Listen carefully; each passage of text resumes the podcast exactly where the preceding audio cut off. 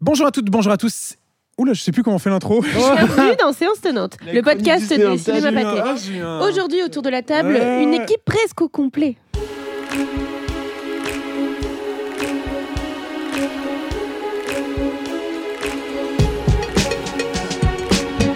Bonjour à toutes, bonjour à tous et bienvenue dans Séance Tenante, le podcast des cinémas pâtés. Un épisode cette semaine entièrement consacré aux trois mousquetaires Milady, le grand film de KPDP, euh, à découvrir cette semaine au cinéma, en Dolby Cinéma, tant qu'à faire pour profiter euh, du Dolby Vision, du Dolby Atmos et d'un confort absolu euh, dans l'une des 11 salles Dolby Cinéma retrouvées à travers la France.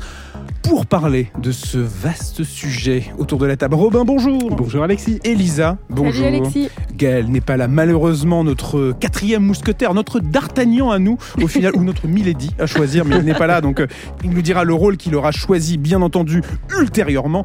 Euh, mais donc, comme je disais, un épisode essentiellement euh, tourné autour des trois mousquetaires Milady, puisqu'on va revenir sur le film dans un premier temps, avant de recevoir longuement son réalisateur, Martin Bourboulon, réalisateur donc de ce diptyque du premier opus qui était sorti en avril dernier, et donc de Milady qui sort cette semaine. Mais allons-y sans plus tarder, parlons tout de suite des Trois Mousquetaires Milady, un film donc de Martin Bourboulon avec un casting euh, extraordinaire. Eva Green, François Civil, Lina Coudry, Vincent Cassel, Pio Marmaille, Romain Duris, Eric Ruff, Louis Guerrel ou encore Vicky Cripps. C'est pas moi que vous vouliez sauver, mais Constance Bonacieux. Où est-elle? Je sais que c'est vous qui l'avez enlevée. Quel dommage que vous ne vouliez travailler pour moi. Qu'avez-vous fait d'elle? Vous me paierez cette offense. Il me dira où elle est ou je jure de le tuer. Prends garde, D'Artagnan. Cette femme t'a envoûté. Nous sommes des tueurs, D'Artagnan, que cela vous plaise ou non. Alors, comme le premier opus, euh, celui-ci est scénarisé par Alexandre de la Patelière et Mathieu de Laporte, qui ont pris donc quelques libertés à nouveau pour euh, adapter cette œuvre majeure de la littérature française euh, signée Alexandre Dumas. Donc ça continue, comme je vous le disais ici. Et quel spectacle incroyable nous propose ce deuxième opus, Milady, qui sort cette semaine au cinéma. Le premier opus, pour le resituer, avait fait plus de 3 millions euh, d'entrées, presque 3 millions 4 euh, d'entrées en sorti le, le 5 avril dernier en France. Dans celui-ci, il y a un espèce de sens de l'aventure, il y a un souffle assez épique. On a l'avantage de la suite, c'est-à-dire que les bases ont été posées, les personnages ont été introduits, et forcément le deuxième film reprend euh, juste après euh, la fin du premier, mais vraiment dans la, dans la lignée du cliffhanger que euh, laissait transparaître D'Artagnan. Donc avec des enjeux qui sont bien posés, bien définis, des personnages qu'on connaît un petit peu et d'autres qu'on va découvrir, et c'est aussi euh, une des forces du film. Et donc oui, on tombe directement dans une, une quasi-guerre de religion euh, qui vient menacer le royaume de France. Ah, il est à deux doigts de nous parler de Kingdom of Heaven avec sa guerre de religion, mais oui, vas-y, continue. Non, non, pas cette fois, pas cette fois. Et effectivement, on a énormément d'ambition pour ce deuxième volet, avec des scènes d'action que je trouve euh, incroyables. On peut mentionner rapidement, euh, ne serait-ce que le, le siège de La Rochelle, qui est déjà bien évoqué euh, dans le premier film, et euh, qui est une sorte de- d'infiltration euh, minutieuse, euh, avec beaucoup de personnages, un décor incroyable, De des nuit. bateaux, de nuit. Euh, et c'est euh, c'est assez impressionnant à voir, et ça fait même plaisir de voir ça euh, dans le cinéma français, avec cette ambition, cette envie de grandeur, et surtout qui fonctionne en fait. Lisa? Je rejoins complètement ce que, ce que vient de dire Robin et j'ajouterais même que Milady en fait ne tombe pas dans le piège de la suite, c'est-à-dire dans le sens où il y a une continuité avec le premier volet qui est complètement assumé, que ça soit dans la mise en scène, dans, dans la lumière parfois, et encore que, et en même temps, il y a quelque chose qui se distingue vraiment de, de D'Artagnan, parce que du coup, on est, on est plus centré, évidemment, comme le titre l'indique, sur Milady, mais il y, a des personnes, il y a des nouveaux personnages qui arrivent. On découvre aussi une autre euh, caractérisation des personnages qu'on connaissait déjà. Il y a des nouveaux arcs euh, et d'autres qui continuent du premier, qui vont se Exactement. terminer. Donc il y a vraiment une, une- une espèce de densité que la suite doit convoquer Mhm. obligatoirement. Et il y a vraiment cet effet de surprise. Il y a aussi, je trouve, une exploration encore plus poussée du genre. Là, on est plus juste sur peut-être ce qu'on- de la manière dont on définissait D'Artagnan, c'est-à-dire un film d'aventure de KPDP, on est plus aussi sur du film d'espionnage de KPDP. Alors peut-être que ça, a aussi à voir avec la figure de, Milady et en plus de ça d'Eva Green qui est très identifiée euh, à cause du James Bond. Donc voilà, il y a quand même quelque chose de, de, on va dire, une continuité, en même temps une fraîcheur qu'apporte euh, Milady euh, à, à toute cette, cette- tout cet univers des Trois Mousquetaires Et finalement. puis il faut rappeler euh, que cette continuité est aussi liée au fait que les deux films ont été tournés en même temps et qu'il a été pensé justement euh, comme un espèce de gros film de 4 heures, divisé en deux avec une couleur différente pour les deux. Ouais. Parce que c'est vrai que ce deuxième opus euh, part plus dans l'action, dans l'aventure, dans l'espionnage, dans, dans des grandes scènes de a- bataille, ouais. euh, d'infiltration, Il de y a des combat. forts enjeux narratifs en fait, Aussi, plus. C'est très- et- et c'est beaucoup tourné sur l'émotion. Et pour, et Exactement. pour revenir à ce que tu disais sur, euh, sur le personnage interprété par Eva Green, elle a une de par la force des choses, puisque le, per- le nom de son personnage est littéralement dans le titre, beaucoup plus de place à l'écran que dans le premier volet. Euh, elle est extraordinaire dans celui-ci. Euh, la voir dans un rôle aussi majeur dans une production française et Mhm. dans la langue française, euh, ça donne un, un, un cachet fou, je trouve, au projet. Euh, parce que dans le premier film, voilà, elle avait un rôle un peu plus dans la retenue, mais pas de par la nature de son personnage et des enjeux du scénario. Dans celui-ci, elle a mille choses à jouer. Euh, de l'émotion, de l'action, des scènes de combat, de trahison, de, de, de, de séduction, euh, D'infiltration, et, et, et ça rend euh, son personnage vraiment fantastique.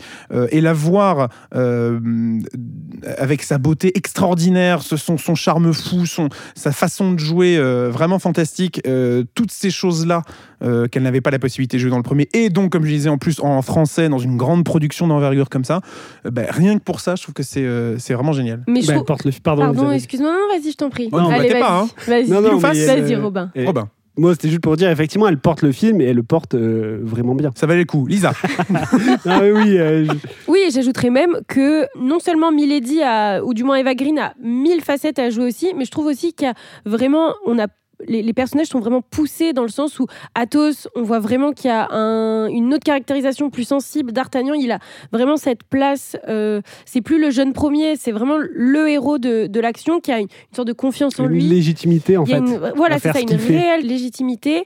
Aramis, il y a vraiment cet effet de, de sidekick, euh, mais qui est très intéressant parce qu'on sent qu'il y a, il y a- il y a une culture de l'amitié aussi là-dedans. Donc, on, on est encore sur une, une grosse thématique des mousquetaires, donc il représente ça.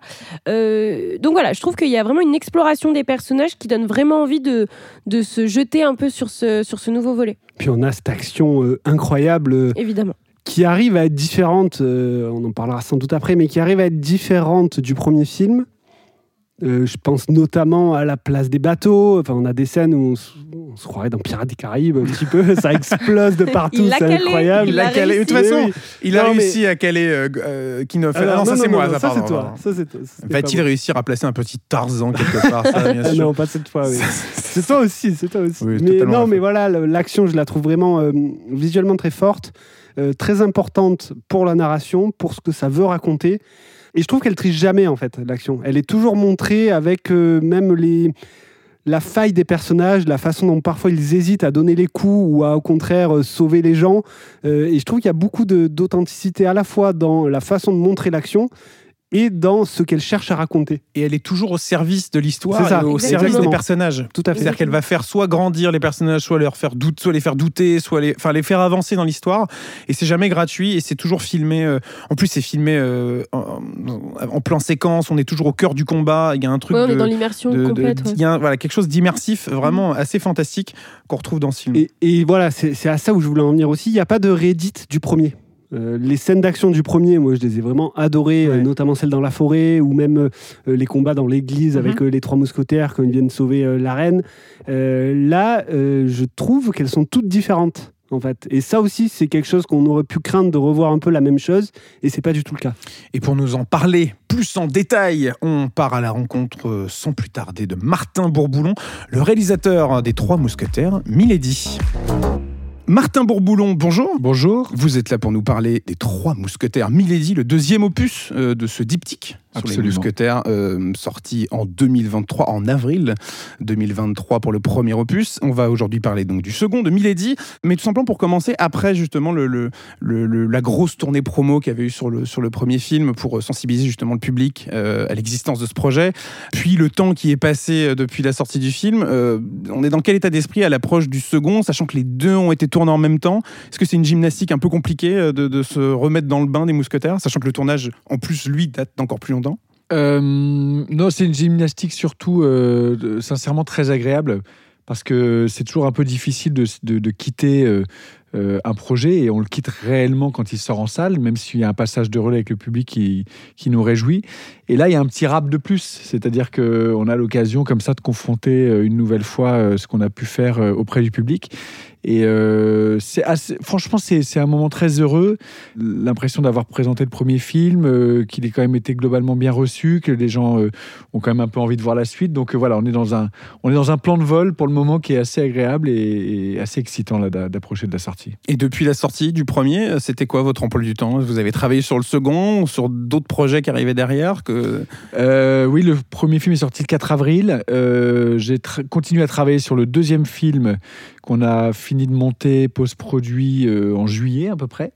Et euh, j'ai préparé en parallèle une série que je tourne en ce moment, euh, les trois premiers épisodes d'une série pour Apple. Et je prépare un nouveau film que je tourne euh, en 2024. Mais on en euh, parlera voilà. peut-être à la Oui, fin, bien sûr. Sur ce second volet, est-ce que dès le départ, vous aviez en tête, au moment de l'écriture, avec euh, le fameux duo de scénaristes derrière ce film, est-ce que vous aviez en tête euh, déjà la couleur des deux films que vous aviez envie de donner justement à ces deux projets? Parce qu'on a un premier film qui est plus donc dans la découverte des personnages, on, va présenter le cadre, il y a déjà euh, des, des grands enjeux avec une fin euh, assez spectaculaire. Dans ce deuxième, on est plus peut-être dans l'action, dans Mhm. l'espionnage, dans le dans, dans l'émotion euh, à travers euh, tous ces arcs qui vont se résoudre. Euh, vous aviez déjà en tête, dès le départ, ces deux couleurs-là pour ces deux projets? Oui, il y avait, ça, ça s'est présenté un peu différemment, c'est-à-dire que quand Mathieu et Alexandre se sont attelés à, ce qu'ils appellent à ouvrir le capot de l'œuvre du moteur de Dumas et qu'on a pu rebondir tous les trois ensemble après sur le, sur le développement et sur euh, moi comment j'ai- accompagné l'écriture avec eux, enfin euh, rebondir sur ce qu'ils ce qu'ils proposaient. Euh, il y avait déjà euh, ch- chez nous trois euh, l'excitation de se dire en fait euh, on a l'occasion d'un récit en quatre heures. Euh, Il y a tellement de personnages, tellement de choses que là on arrive dans un second volet qui bénéficie du premier dans le sens où euh, la partie qu'on appellerait plutôt exposition, Mhm. rencontre, point de contact avec les personnages, elle est a priori faite et on, on a maintenant l'occasion et, l'opportunité d'aller un peu plus en profondeur et de effectivement de chasser un petit peu plus l'intime dans chacun de ces personnages. Donc euh, c'était présent en amont. Ce qui était aussi présent, c'était d'une certaine manière euh, l'ambition un peu visuelle, la manière dont moi j'ai essayé de, mener comme ça une vision de ces deux films. On savait qu'il allait y avoir un deuxième film, de fait, comme il s'attache euh, au siège de La Rochelle, qui allait être visuellement un peu différent. Peut-être un peu plus lumineux, plus en extérieur, plus maritime en fait, euh, de. Et donc voilà, il y avait cette idée très claire que c'était un grand film de 4 heures, avec deux parties malgré tout complémentaires mais distinctes l'une de l'autre. Moi, j'avais une question et, Alexis le, pointait justement, c'est-à-dire que j'ai eu l'impression en regardant Milady que c'était littéralement un film d'espionnage de KPDP finalement. Alors peut-être que vous allez me contredire, je sais pas, je sais pas si vous acceptez déjà ce terme-là pour définir cette deuxième partie. Et après, peut-être aussi que je l'identifie ainsi parce que justement c'est centré sur Milady. On sait aussi que Eva Green est identifiée on va dire dans le cinéma culturel ou la pop culture comme Vesper chez, James Bond évidemment. Donc voilà, je voulais savoir peut-être si vous étiez d'accord avec ce qualificatif, mais aussi peut-être quelles inspirations vous aviez eues pour construire cette deuxième partie, notamment dans le, dans le cinéma d'espionnage. Bah, moi, je prends toutes les caractéristiques, hein, parce que ce qui est bien avec ce film, c'est que chacun y trouve un peu ce qu'il a envie C'est trouver. dense, ouais, pour le coup. Et, euh, et euh, Mil- Milady, de fait, est, est aussi quelqu'un qui est en mission, euh, qui Mhm. est une espionne. Euh, c'est aussi ce qu'on aime et ce qui est complètement intemporel dans cette œuvre de Dumas et qu'on a réessayé de revisiter aussi en apportant ce nouveau regard. Non, pour répondre à la question, je suis, je suis totalement à l'aise avec ça. Il y avait effectivement, depuis le départ, le fait que ça s'appelle Milady une envie euh, assez assumée et très forte. Un, effectivement, de, construire l'intrigue et de la, lier comme ça de manière très forte à l'intrigue, et on le voit aussi vers la fin du film, sans rien révéler. Et en même temps, euh, de faire la part belle, effectivement, à cette actrice qui, qui, est, qui est particulière, Eva, chez chacun d'entre nous, parce qu'en en réalité, ça faisait très longtemps. Alors, elle avait fait un film en France qui s'appelait Proxima il n'y a pas très longtemps, mais euh, qui était chez Pathé d'ailleurs. Euh, mais Réalisé par Alice Winocourt. ah, réalisé par Alice Vénecourt, qui était vraiment très intéressant.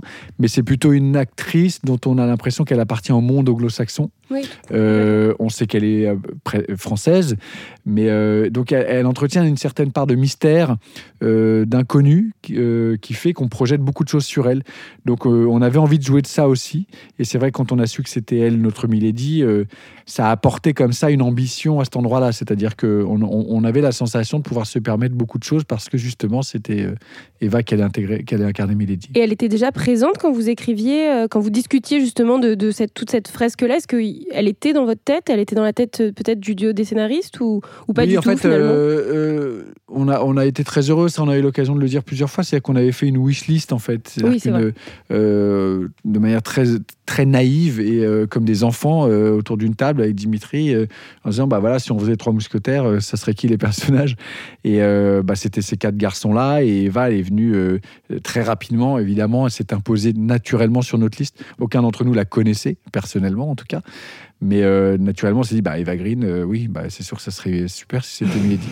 et c'est devenu Milady. Et ce qui est fantastique avec euh, ce deuxième opus, c'est la, la- la matière que vous donnez à jouer en fait à Eva Green, parce Mm. que c'est vrai que dans le premier, elle est un peu plus sur la réserve, elle est presque monolithique, une espèce de- d'espionne un peu froide, alors que dans le deuxième, elle a énormément de choses à jouer. En même temps, c'est le titre du film, vous me direz, mais euh, dans l'émotion, dans l'action, Mm. il y a quand même un truc assez spectaculaire. Quoi. Bah, c'était c'était tout l'enjeu, c'est-à-dire que Eva elle a été me- vraiment géniale parce qu'elle a été très réceptive et c'était pas toujours facile parce que à, à l'implication physique. Euh, en plus, moi, j'avais voulu garder cette ligne euh, de continuer à vouloir tourner pour les deux films des séquences d'action euh, dans une grammaire du, du temps réel euh, ou techniquement du plan séquence. Donc, ça a imposé qu'il y ait des scènes dans lesquelles elles ne, elles ne pourraient pas être doublées. Et ça, ils l'ont au même titre que les, que les quatre euh, garçons euh, dans le premier film ou même dans le deuxième, ce sont des séquences d'action où ils ne sont pas doublés. Donc ça, c'est à la fois une excitation, un challenge, mais c'est une, c'est une exigence à laquelle il faut répondre.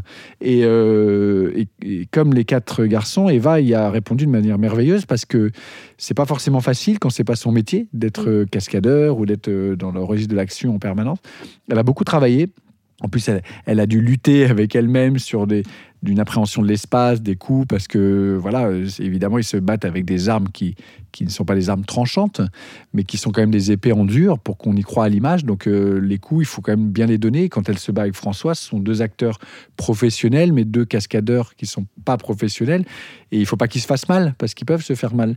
Et euh, voilà, donc moi, j'ai aimé ça chez elle. euh, Pour répondre à cette question, elle, elle avait ses scènes physiques à jouer, et j'ai à la fois pas lâché mon, mon exigence de la manière dont je voulais les filmer, et, elle, a été, elle super parce que à aucun moment elle a, réclamé autre chose. Elle, s'est lancée ce défi d'y arriver.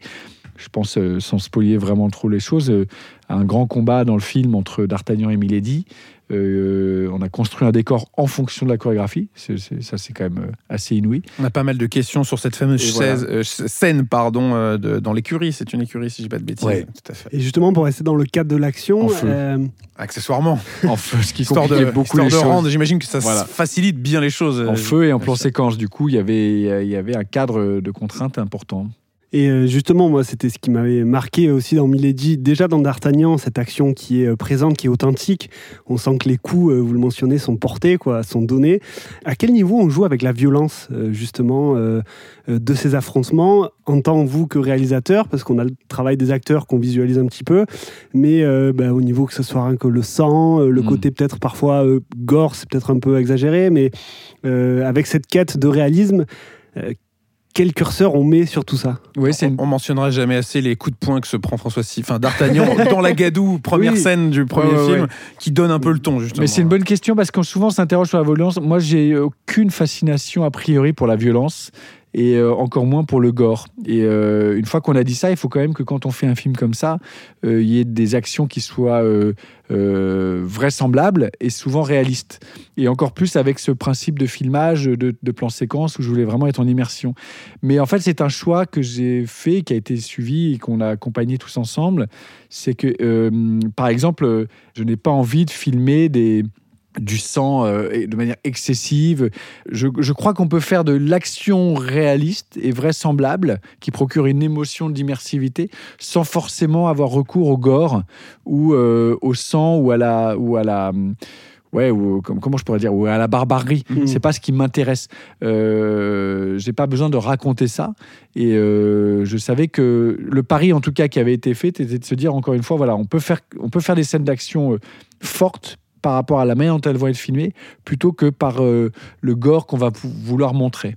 Donc, euh, j'ai essayé de trouver cet, équilibre-là, sans que ça soit complètement farce, mais que ça soit jamais non plus euh, désagréable à regarder. Puis on reste dans un film populaire, et ça, on avait envie de garder ça aussi, quoi.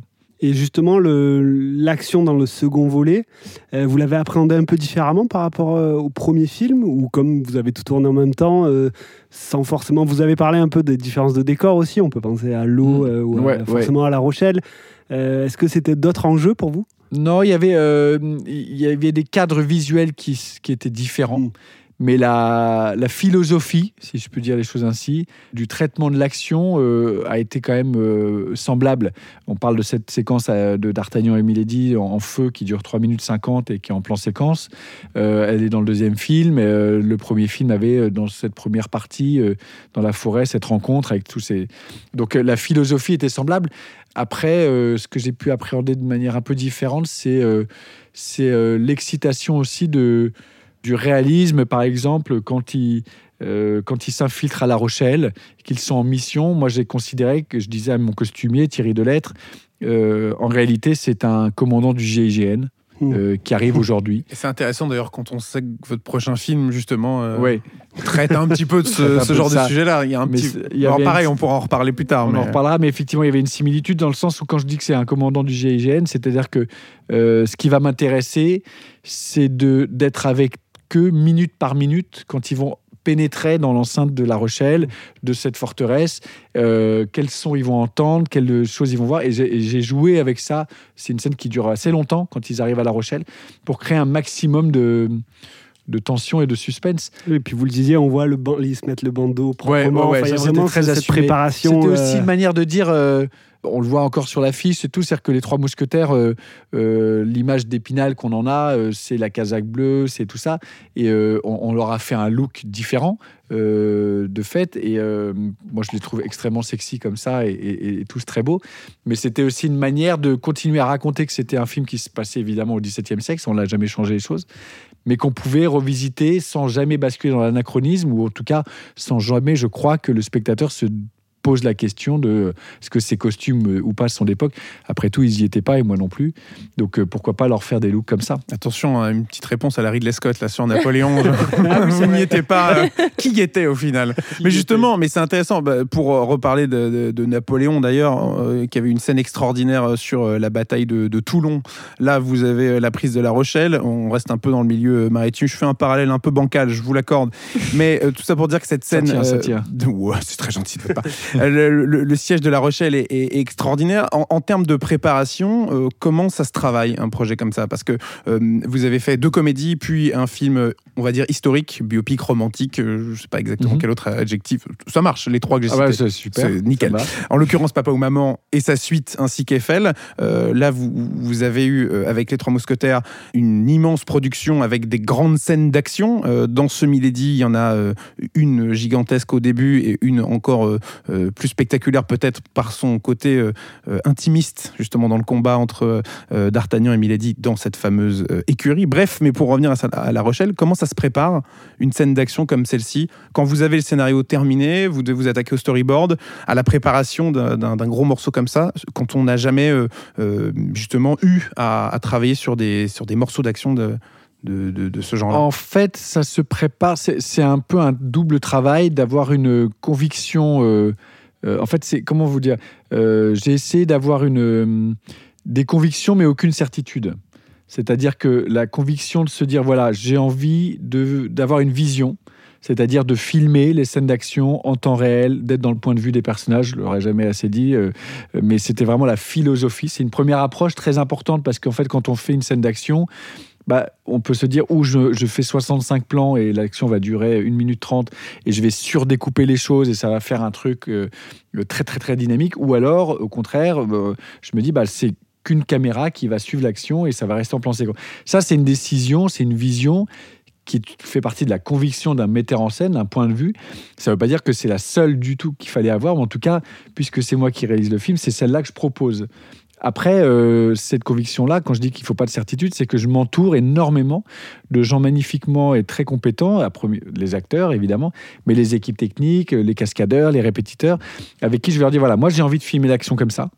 Euh, comment on construit les choses pour que ça aille dans cette direction. Mais le plus important, c'est de garder ce cap, cette conviction. Après, euh, il y a des idées dont je me nourris de tous ces gens autour de moi qui- que je n'aurais pas eu et qui m'apportent des idées pour pouvoir nourrir cette conviction. Donc ça se prépare comme ça en fait.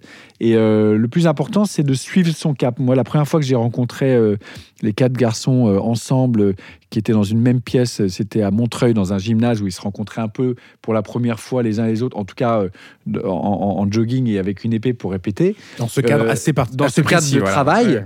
Euh, c'est la première chose que je leur ai dit. Je leur ai dit, voilà, moi, c'est comme ça que j'imagine les scènes d'action et on va le faire comme ça.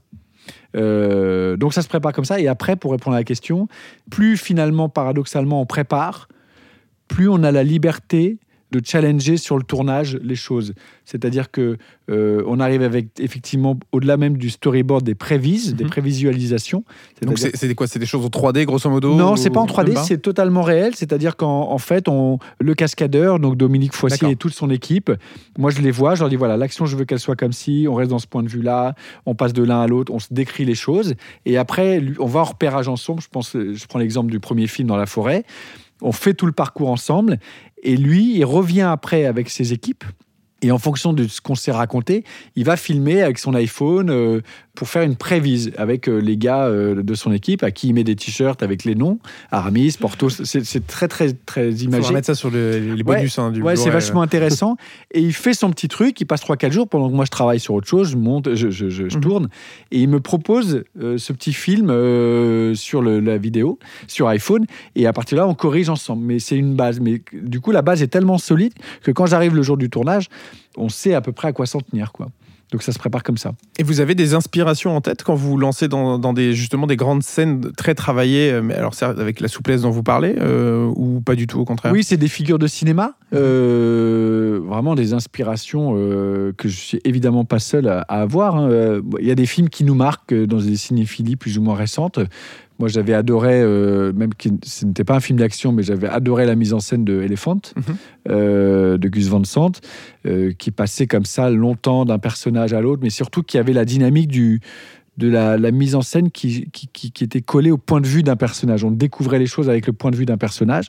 Et plus récemment, plus proche de l'action, il y avait le film de, de The Revenant de Alexandro González Inarritu, qui a proposé comme ça de faire des scènes d'action en plan séquence, mais de manière euh, intéressante dans le sens où euh, souvent je trouvais qu'il y avait une figure de la de l'arrière-plan qui me plaisait. C'est-à-dire que euh, dans D'Artagnan, par exemple, quand la reine a un couteau dans les mains, je parle d'Artagnan parce que les gens l'ont Mhm. vu plus que Milady aujourd'hui, c'était très symptomatique et très intéressant par rapport à ce qui- que j'avais envie d'avoir, c'est que on a la reine qui a un couteau dans la main. Je crois que j'avais déjà parlé de ça. Oui. Et, euh, et cet arrière-plan avec l'action. Et, et- et j'avais essayé de dire que c'était plus intéressant de filmer la, la, la situation du premier plan plus que de l'arrière-plan. Et, et ce qui me plaisait beaucoup dans les références de cinéma d'Inaritu ou d'autres, c'est- c'est c'est ça que j'ai retrouvé. Dans Elephant aussi, par exemple. Pour continuer sur l'action, euh, je voulais savoir en quoi peut-être le choix d'avoir voulu garder ce cap et d'avoir notamment choisi le plan séquence, ça avait été vraiment essentiel au niveau de la narration qu'impliquent ces scènes d'action. Parce que pour moi, quand on regarde D'Artagnan ou Milady, chaque scène d'action, elle a son, elle a son rythme, elle arrive à un moment précis du film et c'est une clé de narration finalement. C'est pas juste euh, on, fait plaisir aux spectateurs pour mettre un peu d'action. Il y a vraiment quelque chose derrière qui se dessine, que ce soit en termes d'appréhension des personnages, euh, de poursuite de l'action, de ce genre de choses. Donc je voulais savoir en quoi peut-être le plan séquence avait été euh, peut-être la manière la plus à même de, de, faire ce, pour, pour ce choix-là en fait de narration. Encore une fois, c'est, je- c'est- c'est diffi- ça serait intéressant un jour de donner euh, une scène, je crois que ça a été fait déjà comme exercice, et de la proposer d'être mise en scène par euh, 15 réalisateurs différents. Ouais. Euh, à l'arrivée, ça ferait peut-être 15 bonnes scènes, Mhm. mais 15 regards différents. Euh, c'est hyper compliqué pour moi de dire que c'est cette méthode-là qui permet plus qu'une autre euh, de manière objective. Mhm. Ça l'est juste pour moi à ce moment-là. Mais ça ne veut pas dire que c'est la vérité. Euh, sauf que, encore une fois, quand on dirige un film, euh, on est obligé d'avoir une vision et de la, de la confronter à ses équipes parce qu'eux-mêmes vous demandent, donc tu veux tout simplement, le matin, donc où est-ce qu'on met la caméra? Comment on filme cette scène? Et ça peut pas être la démocratie, genre bon, on va faire un vote et on va tous se Mhm. dire. Donc, en tout cas, pour répondre à cette question, pour moi, ça me permettait de, de considérer que, effectivement, euh, en tant que spectateur, euh, quand les enjeux sont faibles dans des scènes d'action, elles ont beau être euh, avec des pyrotechnies euh, extraordinaires, des millions de dollars ou, ou des éléments visuels complètement fous, ça peut m'ennuyer assez vite. Et, mais comme dans une scène d'amour ou de comédie ou, ou- ou quoi qu'il se passe d'ailleurs, moi je suis un peu dans l'obsession de la chasse à l'ennui. Euh, et ça, je retrouve des points communs, même s'ils sont durs à trouver. En tout cas, moi, dans ma petite cuisine intérieure, je les trouve très très communs entre Papa. Finalement, j'y trouve plein de points communs entre Papa, Maman et les Mousquetaires. Mhm. Euh, c'est des films qui n'ont rien à voir, mais dans ma préparation, dans mon dans ma dans mon petit de, de- voilà dans ce qui se passe en moi, j'y trouve des points communs parce que cette chasse à l'ennui, je la trouve, je, je- je la, je la pose au même endroit. C'est-à-dire à quel moment je veux tout faire pour que le spectateur ne décroche jamais. Mais ce n'est pas une question de rythme. Euh, ça ne veut pas forcément dire qu'il faut que tout aille à 300 à l'heure. Non, bien sûr. bien sûr. Euh, je dis souvent ça, c'est-à-dire que Barry Lyndon, ça durerait 6 heures de plus, il n'y aurait aucun problème. Euh, le, le Parrain, évidemment, c'est des immenses films de cinéma où on ne s'ennuie pas et qui sont dans un rythme à part. Donc, c'est pas forcément le, le rythme, mais la chasse à l'ennui, c'est essayer de se dire à chaque fois, voilà, qu'est-ce qui fait que la scène, elle est intéressante? À, à quel, c'est quoi le point d'accroche? Mhm. Et après, que ça soit de la comédie, de l'action, du drame ou une scène, encore une fois, même dans, la- dans Eiffel, j'ai pu expérimenter ça, d'amour entre deux personnages, euh, une scène où deux personnages font l'amour. S'il y a un enjeu, euh, euh, je trouve qu'il y a un intérêt. Et s'il n'y en a pas, bah, on décroche un peu. quoi. Et pour rester sur le, le plan séquence et revenir une nouvelle fois sur cette euh, fameuse scène de l'écurie qui nous a beaucoup marqué, euh, c'est On quelle la tease beaucoup là. hein, Ah ouais, on la tease beaucoup, mais en même temps, En même temps, c'est le jeu, hein. C'est le jeu. Euh, elle est, elle est spectaculaire. Quand vous êtes sur le plateau, euh, est-ce que vous dites, euh, vous vous rendez compte de la difficulté euh, que ça va être de la tournée, parce que donc il y a du plan séquence, accessoirement un décor en feu. Euh, vous avez deux comédiens qui vont faire du corps à corps sur euh, différents euh, étages en plus. Mhm. C'est quel travail, par exemple, d'un point de vue vraiment euh, technique, pas de narration, mais quand vous êtes sur le plateau de mise en scène, qu'est-ce que ça donne en fait un travail Bah, comme ça? En fait, quand on arrive sur le plateau, le gros du travail, paradoxalement, a déjà été fait. Ouais. Euh, évidemment, il reste la scène à fabriquer et à tourner, mais toutes ces décisions-là, elles sont en amont. Et le gros de la, de la difficulté, c'est de se dire, voilà, j'imagine une séquence d'un combat en feu euh, avec deux personnes qui vont monter un escalier, qui vont tomber, machin, tout un truc. Et ça, le plus difficile, c'est de le vendre à la production. Parce Si, si, tu- ça va, ça va être possible. On va y ça va être possible Ouais. parce qu'évidemment c'est compliqué, ça coûte cher. Euh, quand il y a du feu et qu'il y a des acteurs, euh, il y a des trucs d'assurance compliqués. Voilà, c'est tout ce travail en amont qui est difficile. Non pas du tout que la, production euh, euh, m'avait dit non et tout ça. Au contraire, tout le monde essaye d'accompagner l'envie et parce que la, la scène elle donne envie à tout le monde. Mais euh, c'est un long travail préparatoire. Euh, c'est tout bête, hein, mais l'histoire de euh, comment faire un plan séquence avec des vrais acteurs, donc Eva et François, euh, sans coupe, sans doublure, avec un bâtiment qui brûle, c'est une équation à laquelle, en fait, c'est impossible de répondre. Les assurances, elles vous disent non. Elles ont raison d'ailleurs. Euh, parce Elles sont vous- pleines de bon sens. ben non, mais c'est-à-dire que ça va, c'est, c'est- ça ne va pas ensemble.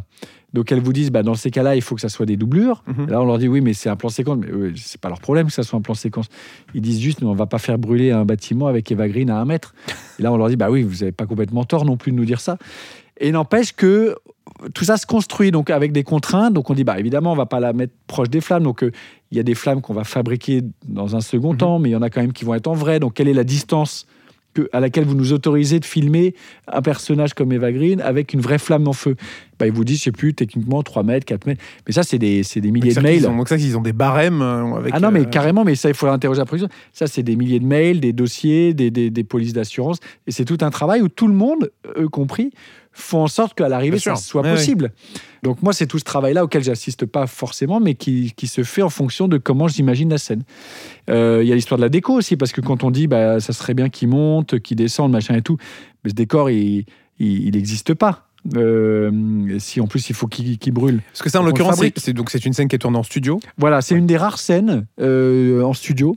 Euh, 98,8% du film, je dirais, où, euh, est tourné en décor naturel. Ça, c'était une vraie, vraie option et un vrai parti pris qu'on a souhaité avec Dimitri Rassam et les producteurs chez Pathé euh, pour faire ce film. Et ça, c'est- ça fait partie des rares scènes parce que tout simplement, c'est impossible de les faire autre part, dans la mesure où on construit un décor, qu'on le brûle et qu'on fait tourner des acteurs. Accessoirement, oui. Moi, j'ai une question plus euh, pour revenir euh, peut-être au personnage et peut-être une différence notoire que j'ai vue peut-être entre le premier volet et le- deuxième. C'est que pour moi, dans le deuxième volet, les femmes font l'action plus que les hommes finalement. Dans le premier, on voyait effectivement D'Artagnan, on nous présentait, comme vous disiez, cette euh, large scène d'exposition, ce large film d'exposition centré sur ses mousquetaires. Et là, j'ai vraiment l'impression que c'est les femmes qui vont guider la narration, qui vont guider l'action, qui vont guider les comportements des personnages masculins. Donc, je voulais savoir aussi comment vous aviez appréhendé le travail avec Lina Coudry, avec Vicky Krieps, évidemment avec Eva Green, mais ça, on l'a déjà peut-être évoqué. Et si vous, justement, vous étiez d'accord avec ce, ce fait que un peu les femmes euh, sont centrales finalement dans, Mhm. dans ce, dans ce deuxième volet, Ah bah, plus que dans le premier. Oui, oui, elles, elles le sont de fait, parce que c'est encore une chose qu'on peut pas vraiment spolier, mais euh, le destin des femmes dans ce film est, est bouleversant. Euh, que ça soit pour Constance, pour, euh, pour le personnage de Milady, avec une fin euh, prometteuse, ou voilà. Donc il y a beaucoup de choses dont je peux pas vraiment parler, mais en tout cas. euh, sur le principe, euh, c'est totalement quelque chose qu'on a non seulement euh, qui me convient, mais qu'on a qu'on a voulu rendre lisible. Donc tant mieux si c'est le cas. Et euh, on parlait tout à l'heure du fait que hum, après la sortie du premier volet, vous êtes retourné donc en post-production pour Oui. travailler sur Milady. Euh, C'était quoi le, le travail de montage à ce moment-là, avec euh, déjà un film de sortie, un autre à venir? Euh, Est-ce que déjà vous aimez cette partie-là du montage, de voir le film se faire euh, quasiment sur la fin Euh, Est-ce que la sortie du premier film a changé aussi peut-être certaines idées que vous, avez, vous pouviez avoir à ce moment-là pour le travailler différemment? Surtout que j'imagine qu'il a bien fallu ranger ses jouets à l'issue du tournage, parce qu'on a beaucoup de rush, j'imagine. quand Ouais, il y a beaucoup de rush, mais en même temps, euh, il y a des beaucoup de rush, mais il n'y a pas beaucoup de gâchis. Euh, c'est pas du tout parce qu'on fait que des trucs géniaux, mais c'est que en réalité, les temps de tournage sont quand même euh, malgré tout euh, assez calculés.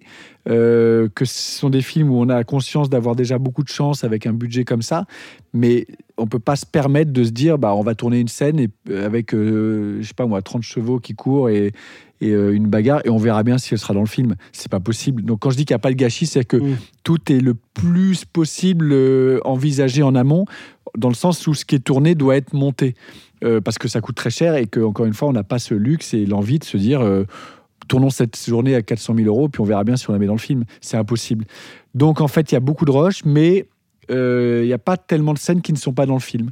Moi, j'adore le montage. C'est une des parties que je trouve absolument euh, passionnante, extrêmement puissante, et à laquelle je me sens de plus en plus euh, rodé à l'exercice.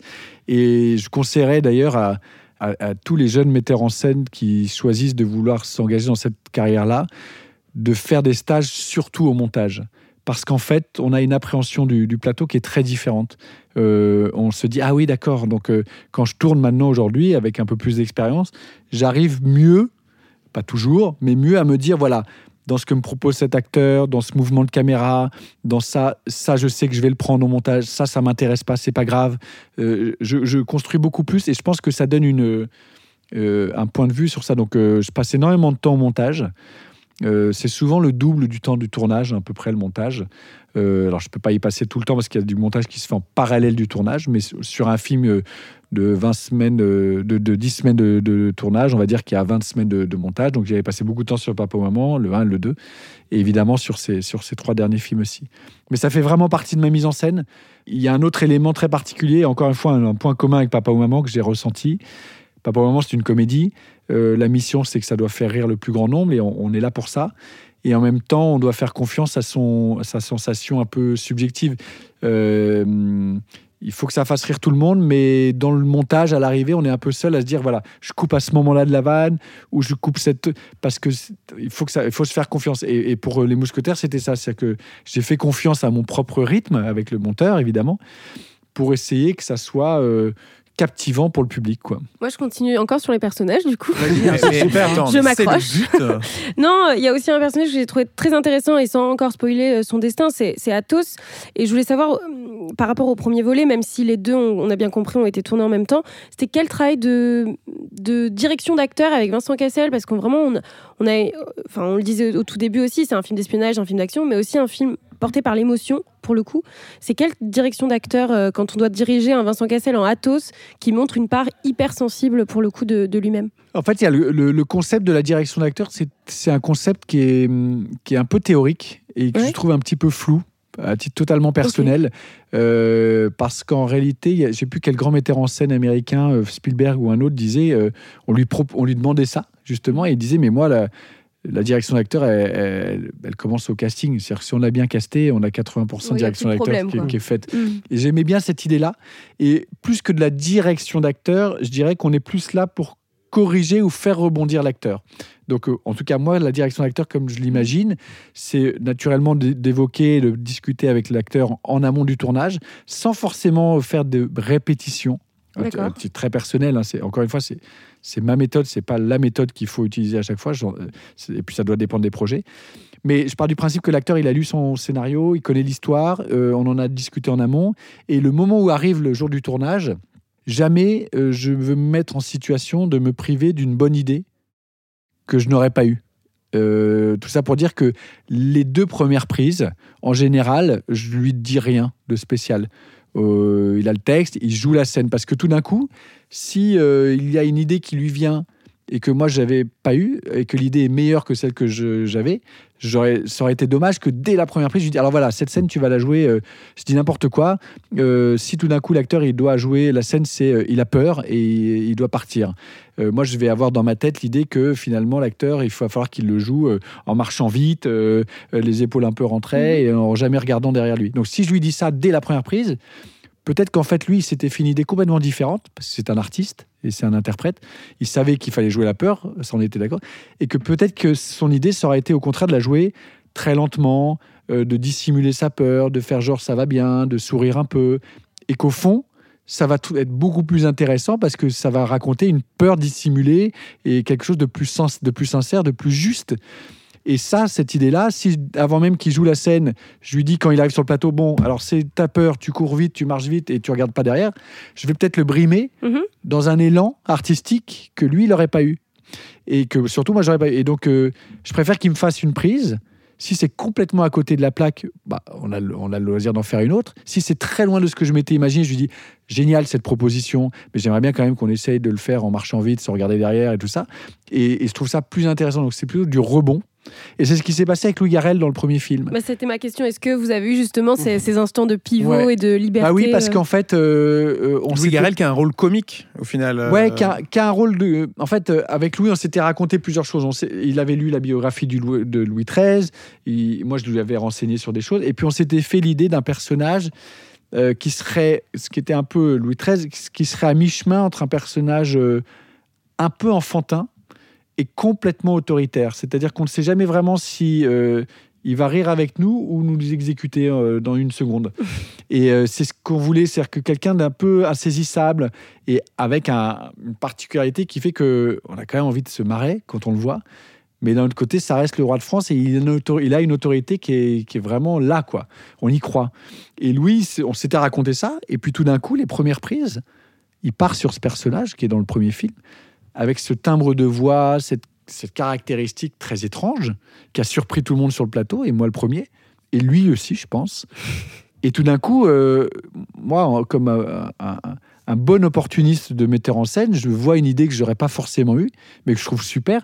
Donc je la prends, son idée. mhm. Et le soir, il m'appelle, il me dit mais Attends, Martin, c'est n'importe quoi, il faut qu'on fasse cette journée. Euh, je peux pas J'aurais jamais dû prendre cet accent. J'aurais euh, jamais pu faire ça. Et ce mec est complètement bizarre, ça va être risible. Je dis non, mais attends, c'est il faut aller là-dedans, quoi. Ouais, ça fonctionne. Il faut aller là-dedans. Et je l'ai plutôt aidé à aller là-dedans. Et après, je l'ai corrigé, rebondi, et puis au montage, faire en sorte que ça fonctionne. Mais, mais c'est l'exemple typique d'un acteur, artiste, qui est venu proposer un truc. Je me suis un peu éloigné de la question de départ sur euh, Vincent, mais en deux mots, pour répondre à ça sur Vincent, Vincent, il a euh, euh, un- un- une grande force, c'est que c'est un instinctif, c'est un, animal qui sent les choses. Et, il fonctionne avec du visuel. Et moi, j'avais des idées en tête d'Athos. On en avait parlé Math- Mathieu Alexandre.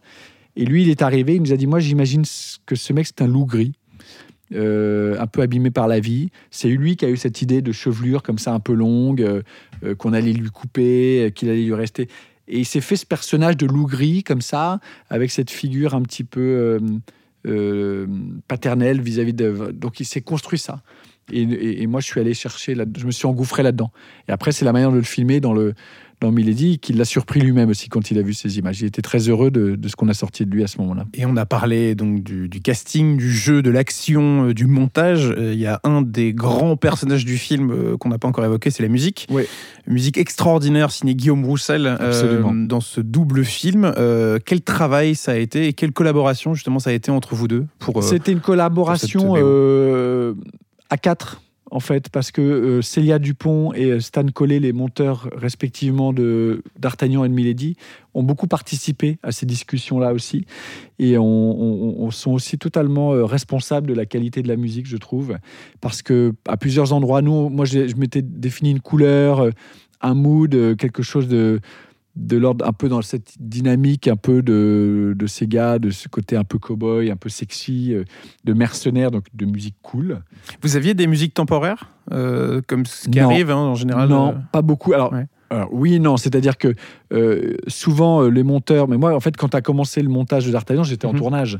Donc euh, je, je peux vraiment pas être partout en, en même temps. Et le week-end, accessoirement, je me reposais ou je m'occupais de mes enfants le temps qui me restait. Ce qui est pas mal aussi. hein. Ce qui était aussi une des missions que j'avais. Donc, je passais pas mes week-ends au montage, tout ça. veut dire que Je suis incapable de, de faire ces doubles, ces doubles journées en tournage. Et Célia a avancé avec des références, des moods. Et très rapidement, donc j'étais au courant et on s'était parlé évidemment avec Guillaume. Je, je l'avais orienté sur des envies. Mais très rapidement, Guillaume a pu. euh, il habite à Los Angeles. Donc, elle finissait sa journée de montage. Elle lui envoyait les. Ce qui était très pratique, les, séquences euh, par mail. Et lui, commençait sa journée dans l'autre sens. Et du coup, Célia, quand elle revenait le lendemain matin après sa nuit, bah, elle avait sur son mail euh, des petits essais, des maquettes de Guillaume. Et ils ont vachement avancé comme ça. Et moi, j'étais un, peu en, en, externe, mais, euh, mais après, j'ai rebondi là-dessus. Mais c'est vrai que tout ça pour dire que Guillaume a, très rapidement proposé des maquettes au fur et à mesure que le montage avançait. Et quand on a présenté le film au producteur, la première fois, ce n'était qu'intégralement avec des musiques de Guillaume, ou à 85%. Parce que ce qui est très fort aussi, c'est qu'il y a des thèmes très identifiés sur certains personnages. Euh, je pense à celui de Constance, notamment, et celui de. D'Artagnan. Euh, c'est euh, quels, échanges, quels échanges vous avez avec lui? Justement, vous parlez des inspirations et de la couleur que vous voulez donner au film, parce que forcément, la musique dans un film comme celui-ci, avec une musique symphonique euh, assez spectaculaire, joue beaucoup. Quelles inspirations vous avez, ou Bah, du moins quelle couleur vous voulez donner à cette bande C'est originale toujours un mélange de. C'est comment dire C'est la. C'est cette couleur difficile à trouver. En tout cas, moi, c'est ce que je souhaitais entre l'épique et l'intime. C'est-à-dire que hum, il faut quelque chose qui soit orchestré, qui soit assumé, qui soit symphonique. Parce qu'il y a un volume, c'est ça Ça, c'est Ouais. sûr. Euh, on a enregistré en plus à, à Londres, dans les studios de Air Studio, avec, dans la chapelle. C'est absolument euh, magnifique. Donc, il faut, du, il faut assumer l'ampleur du projet et pas avoir peur de l'ambition qu'on veut y donner à tous les endroits, parce que c'était la mission qui- qu'on s'était donnée. Et euh, quand on parle du thème de Constance, c'est un endroit qu'on ne peut pas révéler dans le film, ou même de Milady. Euh, c'est des moments qui, qui sont euh, euh, très émouvants, je trouve, des thèmes comme ça qui sont très fins et, qui sont tout aussi puissants que les grands moments de, des pics du film. Et il y avait aussi des, un appel de ma part à mélanger des sonorités qu'on n'identifie pas forcément, mais c'est-à-dire que une musique moderne, ça ne veut pas dire grand-chose, parce que Mozart, c'était une musique moderne euh, en son temps, et, et- et- et Bach et tout ça, c'était très moderne aussi. Mais quand même, on sait qu'il y a des orchestrations, des sonorités, par exemple de, de, la, co- de, la, la- de la basse euh, électronique, Euh, C'était moins le cas euh, au XVIIe siècle. Mais ça paraît Euh, pas anachronique en regardant. Bah, en tout cas, c'est très présent Ouais. dans le film et personne nous a dit vous êtes complètement allumé avec votre basse électronique. Euh, alors que quand on décortique les pristes, euh, elle, existe quand même à, à de nombreuses reprises. Et justement, quand il vous fait les premières propositions, euh, il vous surprend par rapport à ce que vous aviez en tête? Comme vous parliez un Souvent. peu des acteurs aussi qui étaient C'est très difficile. de... Ouais, c'est très difficile la musique parce que la, la première impression, elle est quand même tout de suite très forte, quoi. Mm. Ou pas. On ça, je trouve qu'on, moi, quand j'écoute euh, ce qu'il m'envoyait, euh, en fait, ça avait commencé un peu en amont sur des maquettes qui n'étaient pas encore à l'image. Et ça, c'est un peu troublant. Euh, je trouve que c'est toujours très agréable d'écouter des musiques de films qu'on aime énormément. Euh, moi, ça m'arrive très régulièrement sur Spotify ou autre, euh, de grands films que j'adore, mais parce que je connais les musiques, je connais les films. D'écouter la BO du parrain dans, dans, ses oreilles en marchant dans Paris ou, ou n'importe. C'est génial, ou de Barry Lyndon ou de plein d'autres grands films qu'on a aimés. Mais d'écouter des musiques d'un film dont on n'a pas encore vu les images, c'est très troublant. Euh, moi, j'adore aujourd'hui écouter les musiques de Guillaume de ce film euh, parce que je les connais par cœur. Mais quand on les découvre en amont sur l'ordinateur, euh, genre qu'est-ce que tu penses de cette direction-là et qu'il n'y a pas encore d'image, c'est très difficile. C'est un exercice mental auquel peut-être je suis pas encore assez habitué, mais qui est, qui est pas évident, je trouve. Donc les premières réactions, de temps en temps, elles sont un peu déconcertantes. On se dit ah ouais, ah c'est, je sais pas, je m'attendais pas à ça, mais en fait on sait pas trop à quoi on s'attendait. Mm. Euh, c'est pour ça qu'on appelle de la composition à l'image, quoi. C'est que c'est très différent de se dire ah bah tiens j'ai aimé ce morceau de Bruce Springsteen et je l'imagine dans cette scène de voiture euh, entre une mère et, sa- et son fils ou, ou ce que fait par exemple Louis Garrel dans L'Innocent je trouve génial Une bio extraordinaire. extraordinaire, euh, ouais. très étonnante, euh, euh, très originale et qui colle parfaitement au- à l'ADN de son film, d'aller chercher des titres comme ça. Mais euh, quand c'est de la composition à l'image, euh, c'est plus difficile, je trouve. Et donc là, on arrive euh, en ce décembre, ce mois de décembre 2023, euh, à la fin de l'aventure Mousquetaire. Ouais. Pour l'instant, parce qu'on sait qu'il y a d'autres romans de- d'Alexandre Dumas, donc on verra euh, comment le, le futur euh, se dessine pour cette euh, saga euh, Mousquetaire. Mais euh, qu'est-ce que vous allez garder justement de, de cette, euh, de cette aventure-là, de plusieurs années de, pré-production, de, de tournage, de montage, de promo euh, et deux sorties distinctes en plus Qu'est-ce que vous allez garder comme, euh, grand souvenir de, cette aventure-là? Je garde le. J'espère garder longtemps. euh, comment dire le fait de se, rendre compte de la, du moment exceptionnel que c'est quand même quand on ça fait ça fait euh, bon j'ai 44 ans ça fait 25 ans que je, travaille on va dire euh, dans cette dans ce milieu et que j'ai envie de ça. Ça fait 25 ans que je, je, je- construis pour que ça, ça se passe. Donc euh, je vais garder le souvenir extrêmement heureux et inouï d'avoir eu l'occasion et la chance de pouvoir faire un film de 4 heures, de pouvoir présenter dans la même année deux sorties de films, ce qui est quand même fou, émotionnellement, ce que ça raconte quand on est metteur en scène. Déjà, de sortir un film, c'est particulier, mais d'en sortir deux dans la même année de cette ampleur-là, et donc ça, je vais le garder précieusement, et euh, je vais garder, en tout cas au jour où on se parle, le souvenir heureux du public qui a été très réceptif à tous ces choix qu'on a pu faire, en tout cas sur le premier film, on va voir sur le deuxième. Et je vais garder aussi beaucoup, euh, évidemment, la, hum, la notion d'aventure collective. Que ça soit avec Dimitri Rassam, avec Jérôme Sédou ou Ardavan Safaé, sans qui, évidemment, euh, le projet n'aurait pas pu être possible, parce que c'est une dynamique et un pari industriel, mais presque politique, de, continuer à se dire que euh, en France, on, est capable et on veut continuer à proposer au public ces, grands films-là. Évidemment, Alexandre Dapatelière et Mathieu Laporte, avec qui on a cette relation euh, amicale et professionnelle depuis dix ans. Donc, je vais garder ça et euh, rejoint par toute la bande de- des acteurs qui, ont eu. Donc, c'est vraiment une aventure très collective aussi qui restera et, et qui nous rend encore très heureux et, et dont on se réjouit tous de se retrouver là dans les jours qui viennent pour profiter de cette sortie. Et alors, dans les projets à venir, vous le mentionniez euh, tout au début euh, de la rencontre, euh, il y a une série pour Apple Oui. qui s'appelle Carême. Oui, si je suis en train de tourner. Euh, donc, on est 150 ans après les Mousquetaires, on est, au niveau, on est pendant l'ère Ouais, on est- napoléonienne. absolument. On est, Qu'est-ce euh, que vous pouvez nous dire sur, sur ce nouveau projet Ah Carême bah, euh, J'adore de manière très, très résumée comment Apple le pitch. C'est une série sex, food and politique. Tout est dit. C'est cool. Donc c'est exactement ça. C'est-à-dire qu'on est à un moment donné, euh, au début du, on est avant que Napoléon devienne euh, seul consul. On est au moment en 1802 à peu près où il est encore trois. C'est après la Révolution, Mhm.